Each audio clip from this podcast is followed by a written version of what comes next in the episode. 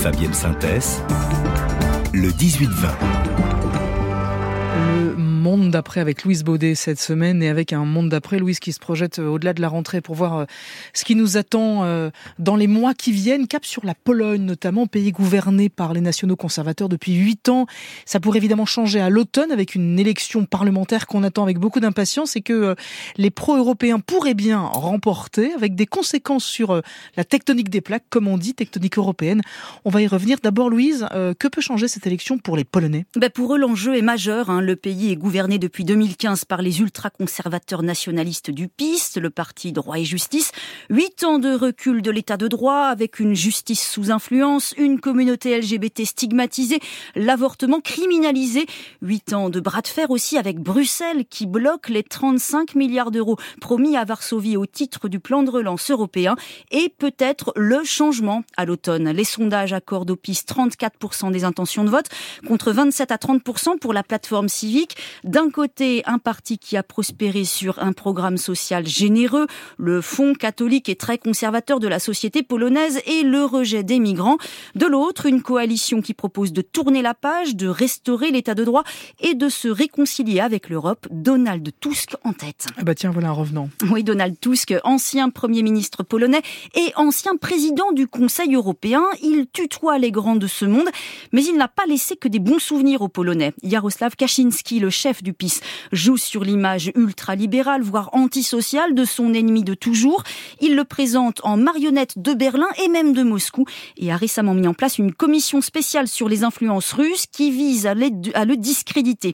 Mais la ficelle un peu grosse mobilise l'opposition derrière Donald Tusk. Un demi-million de personnes dans les rues de Varsovie début juin, du jamais vu depuis la chute du rideau de fer. Alors Kaczynski-Tusk, un duel qui a déjà de désavus, c'est vrai, mais personne ne peut gagner seul, Louise. Effectivement, la plateforme civique si elle veut gouverner, devra s'allier avec le centre droit et la gauche. Et de son côté, le PIS aura besoin de la Confédération. C'est un mouvement libertarien d'extrême droite. Oui, oui, ça existe en pleine ascension et sur le point de doubler euh, Kaczynski sur sa droite. Il pourrait jouer les faiseurs de roi dans un contexte de très forte polarisation où les électeurs ne passent pas d'un camp à l'autre. Ils se mobilisent ou pas. La participation sera la clé du scrutin. Clé du scrutin et aussi scrutin clé pour l'Union européenne. Oui, pour l'instant, le populisme illibéral compte deux champions à l'Est, la Hongrie et la Pologne.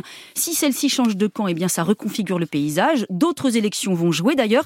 L'Espagne dans dix mhm. jours, la Slovaquie fin septembre. Après les victoires de la droite alliée à l'extrême droite en Italie, en Finlande, en Grèce, ce mouvement va se confirmer si le PIS l'emporte. Dans le cas contraire, les extrêmes droites européennes perdront un porte-drapeau. Mais d'autres hein, ont déjà repris le mhm. flambeau. Giorgia Meloni en tête avec les élections européennes en ligne de mire. Et alors, en cas de défaite du PIS, la Commission européenne va un peu souffler, non? Oui, bien sûr, même s'il faut préciser que la guerre en Ukraine a quelque peu atténué le bras de fer entre Varsovie et Bruxelles. Car dans ce conflit, la Pologne est dans le même bateau que les dirigeants de l'Union européenne du côté de l'Ukraine. Elle est un acteur clé de l'accueil des réfugiés comme de l'aide militaire. L'Europe a donc besoin de Varsovie pour aider Kiev et chacun a mis de l'eau dans son vin.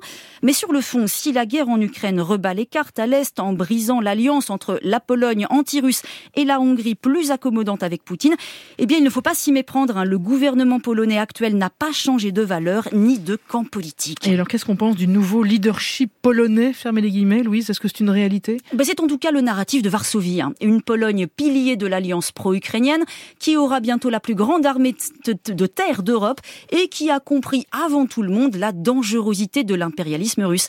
L'histoire d'une bascule géopolitique vers l'Est dans une Europe reconfigurée par la guerre où émerge un leadership polonais.